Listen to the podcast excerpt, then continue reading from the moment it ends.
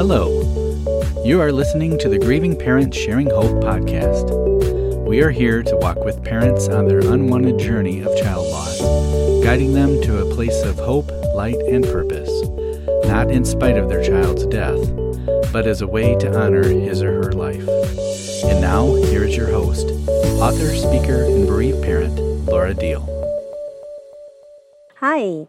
I am positive you can probably already hear birds chirping all over in the background, and that's because I am doing this recording outside for multiple reasons that I'm not going to go into, but it just turns out this ends up where I'm going to have to record this. So you're going to hear birds chirping through the whole thing. You may hear a golf cart go by, dogs barking. So hopefully the birds chirping will just be relaxing and not distracting. so, with that out of the way, I want to share with you an email that I received this past week, and I wanted to also pass along my thoughts to this question. Fran asked me, Hey Laura, I didn't know if you had any resources on when people ask if I have other children, or how many children do you have? My other child is seven years old, and we are in a relatively new neighborhood. In different places, playground, pool, restaurant, etc., I get this question so often. Usually, if it's one person, I will open up and say two. I also have a son who is with Jesus, who has special needs, etc. And other times I get different vibes from the person, especially if in a large crowd, and I just say my daughter is an only child. And then I beat myself up later and feel so bad about myself. And I tell myself I'm always going to say two no matter what. And then it happens all over again. I cowered and then feel guilty. Any help in this area would be appreciated. Thanks, Laura. I do remember dealing with this when Becca died. If I say five, will they ask questions I just don't want to answer? But how can I not include Becca because she is still my daughter? There was only one time that I did say I have four children, and like Fran, it felt horrible. And I've never done that again myself. This is a question that is very normal when you meet another mom. It's just a natural thing to ask how many kids you have. But it's one that we no longer ask because we don't want to be asked that question in return, do we? I have found that when I get that question asked to me, I just say five and I leave it at that. Now, sometimes that's enough information, just saying I have five kids, and other times we know there may be another question coming. They might ask, Do they all live around you? At that point, I'll take a deep breath and start with something like, Well, my oldest passed away, and the rest are, and I continue to answer their question. Or another question that we get after the first one is, Oh, how old are they? What are their ages? Another deep breath here. And I will say something like My daughter, who's the oldest, passed away when she was 29. My son, who's the oldest now, is 35. And I usually have to do some math work in there to remember how old my kids are. I don't know about you, but once those numbers hit in the 20s, I tend to not keep track as much as uh, I, did, I did when they were younger. Sometimes that does start a conversation that allows me to talk about Becca they may say something like, Oh, I'm sorry. Do you mind if I ask what happened?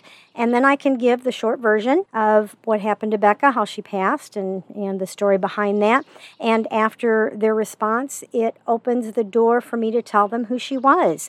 I, I can say, I mean, they may say, I'm sorry again, or that sounds terrible, or whatever they say. And then I, I can continue the conversation and say something like, I miss her a lot, especially her laugh. She had a great laugh. Everybody loved her laugh, and I miss it so much. She had a, a, great gift of hospitality. She always went overboard. She loved to entertain. She loved to, you know, be the one in charge of the baby showers or whatever was going on. And and if if Becca was putting something together for you, you knew it was going to be good. And so I I might go on and like that, share something about her and, and allow it to give me an opportunity to talk about her and share her with someone who didn't know her and what you know the good things about her that I miss. Now sometimes obviously when someone asks you how many kids you have and I give the answer 5 and they ask another question and then I have to say that my oldest one has passed away it can be met with awkwardness. And I know we've all had that happen to us. So, in response, I, I try to say something like, uh, I'm, I'm sorry, I know you weren't expecting that. There's just no easy way to share that with people. And then maybe reverse the question as quick as I can. So, how many kids do you have? In other words, deflect. You may want to ask a, di- a totally different question and kind of get, get the conversation going in a different direction totally. It might be something like you might ask them. The thing is to have this in your head ahead of time when when I get asked and it gets awkward, then this is what I'm going to ask to try to remove that awkwardness. And it might be something like, "So, are you a full-time mom or do you have work outside the home?" And that can open the door for a conversation. Oh, okay, so you are a beautician. I've thought about, you know, doing coloring my hair kind of like an auburn red. What what do you think? You think that would be a good color for me? I mean, change. You see what I'm doing? I'm deflecting, and then I'm taking that conversation in a different direction so that awkwardness doesn't just hang there. It may be something like, "Oh, where do you where do your kids go to school?" or "How long have you lived here in this area?" It could be uh, if you're at the park, "How do you like this this new playground setup?" So what what I'm doing is in when that awkwardness comes for that question, just have something in your mind that you can ask that will deflect the conversation and change it to something else and get away from that awkwardness for both of your sakes as quickly as possible. The thing is, when we get asked that question, how many kids do you have? We just never know what the rest of the conversation will be like. And it's bad enough to have to verbally acknowledge what happened to our child, much less having to make someone else, a stranger, feel better about our situation. I know that's it's crazy the way we have to do that, isn't it? How often we find ourselves comforting someone else or putting them at ease because uh, of our situation. I know of one mom, you know, I, I did say that this is something you kind of need to have some thoughts in your head ahead of time is very helpful because I do know of one mom uh, that I talked to once who hadn't even thought about that yet in her fresh grief. And so when she was asked that question, it shocked her so much. Trying to figure out how to answer that, you know, just the thoughts that swirl in your head, all she could do was start crying and leave. She just walked away. And I, I don't want that to happen to you. And no matter how awkward it gets, that at least you have a backup plan and you're not caught off guard like that. I'm really sorry to say it, but that's just part of our lives now. This is one of those things that our family and friends don't realize is a constant reminder of our child who's no longer here with us. Just that simple of a question. And there's just no way around it. I'm sorry. But it is another thing that does eventually get easier. There will always be times that it will sting, and you may find yourself tearing up after you've been fine answering that question for even a couple of years. And there's just no rhyme or reason to any of this. I don't know if you caught something I said in my own answer a minute ago, but I want to circle back to the fact that Becca was my oldest, and three of my children are now older than their older sister. And that is really hard. When you lose uh, a child who has younger siblings, to watch them become the same age and older than their older sibling, it is very rattling. And for two of my sons, my oldest son, we really didn't talk about it. It didn't feel like an elephant in the room, but it's like, how can you not think about it? But we just never, never really had a, a conversation about it. With my daughter, it really rattled her to the point where I was at a, a women's retreat. I was speaking there, and I got a call from my daughter asking where her sister's death certificate was. She wanted to figure out to the exact minute when she was going to be older than her older sister. And I, I said to the uh, the women's retreat, it was like I got to go. I I need to be at home, and I just left and drove home, and to be with my daughter. Uh, that's how much it rattled her to be older than her older sister. And so the other son, I mean, we've talked about it. I mean, it's weird for him, but it's it's not something that uh, has rattled him in any way, I guess. We do have one more son that will be going through it, and just knowing him and some of the struggles he still has with his sister's death, I think it's going to be really hard on him.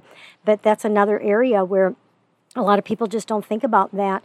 Uh, that we have children, other children that will, they're older, they are older than their older sibling. And that's just another difficult thing that we have to go through and I honestly I I don't have answers for that. I just don't other than the fact that you know it's going to happen and for some of us it's really really rough. It's really really hard. For others of us it may not bother us quite so much, but I just want to just bring that up. For those of you, maybe you haven't lost uh, an old, you know, it wasn't the oldest sibling, so you won't be going through that. But it's just another layer of grief and another thing that that we deal with that like i said that people around us just don't even think about. We might not even think about it for a while until that time gets closer. So that's really all i wanted to talk about today. Uh, just really simple but something deep and heavy for us as bereaved parents. And let me wrap this up by saying you need to do what you are comfortable with. Pray about it, really pray about it, and ask the Holy Spirit to help you because He knows your heart even better than you know your own heart. And it may be that uh, you decide that you're going to give the same answer each time, or it may be different as you sense how the person on, on the other end who's asking how they might respond to your answer. The bottom line is that your son or daughter who's no longer here on earth with you is still your child. You do not have to justify still including them to anyone. You also don't have to feel guilty if you don't include them when you answer. You do what is right for you. Before we go on to the birthday segment, I really want to say thank you to those who graciously responded to the episode last week to my, I'll call it a pity party, uh, when I was really open and honest about my struggle to keep going with GPS Hope and what I'm doing here. I heard from several of you about what a lifeline we are to you. And I am so sorry you have a reason to be connected to us, but I am glad God led you to GPS Hope. And I thank you again to those who let me know how important GPS Hope has been to you on your journey. Let's go ahead and get to our birthdays for this week. Calvin Joseph Kendricks Jr. was born on June 17th and is forever 28. Joe Luzzo was born on June 18th and is forever 17. Tony Positeri was born on June 18th and is forever 38. Alyssa Tyner was born on June 19th and is forever two and a half years old.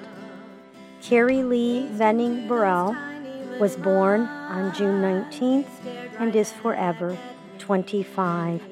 We celebrate with these families the day that these children came into the world. We know that is still such an important and memorable day for us. And just because our children are gone doesn't mean we don't remember them, think about them, and celebrate that day. If you would like to have your son or daughter's birthday announced to the listeners on this podcast, all you have to do is go to gpshope.org slash birthdays. There's just a form there. Fill it in and submit it, and it just gives me the information that I need to be able to announce your son or daughter. If you are in Ohio, or nearby, Dave and I will be sharing at a one day retreat designed for parents and caregivers who have lost a child. It's called Hope for the Heart. If you aren't in Ohio, you can still join us virtually. It's going to be on Saturday, July 17th from 9 to 2 Central Time. To find out more, click on the link that will be in the show notes, or you can check your weekly word of hope. I'll be talking about that for a couple of weeks for sure. If you don't get my weekly word of hope, just go to gpshope.org slash hope and sign up for it. Your email address is safe with us. We don't go crazy sending you all kinds of things. So if you would like to be part of the GPS Hope family in that way, uh, I would love to be able to send you uh, an email, a weekly word of hope. I would like to occasionally do a Q&A episode, question and answer. So if you have a question like the one Fran sent to me, you can email me and let me know what that question is at Laura, L-A-U-R-A, at gpshope.org. Now, on today's subject, if you have any thoughts, any helpful suggestions for when someone asks us that question, how many kids do you have? Please be sure to share them in the comments below. Let's help each other out with this, okay? Next week, as of right now, I plan on talking about how to respond to another loaded question, which is, How are you? I hope you join me for that. But until then, remember to hold on. Pain eases. There is hope.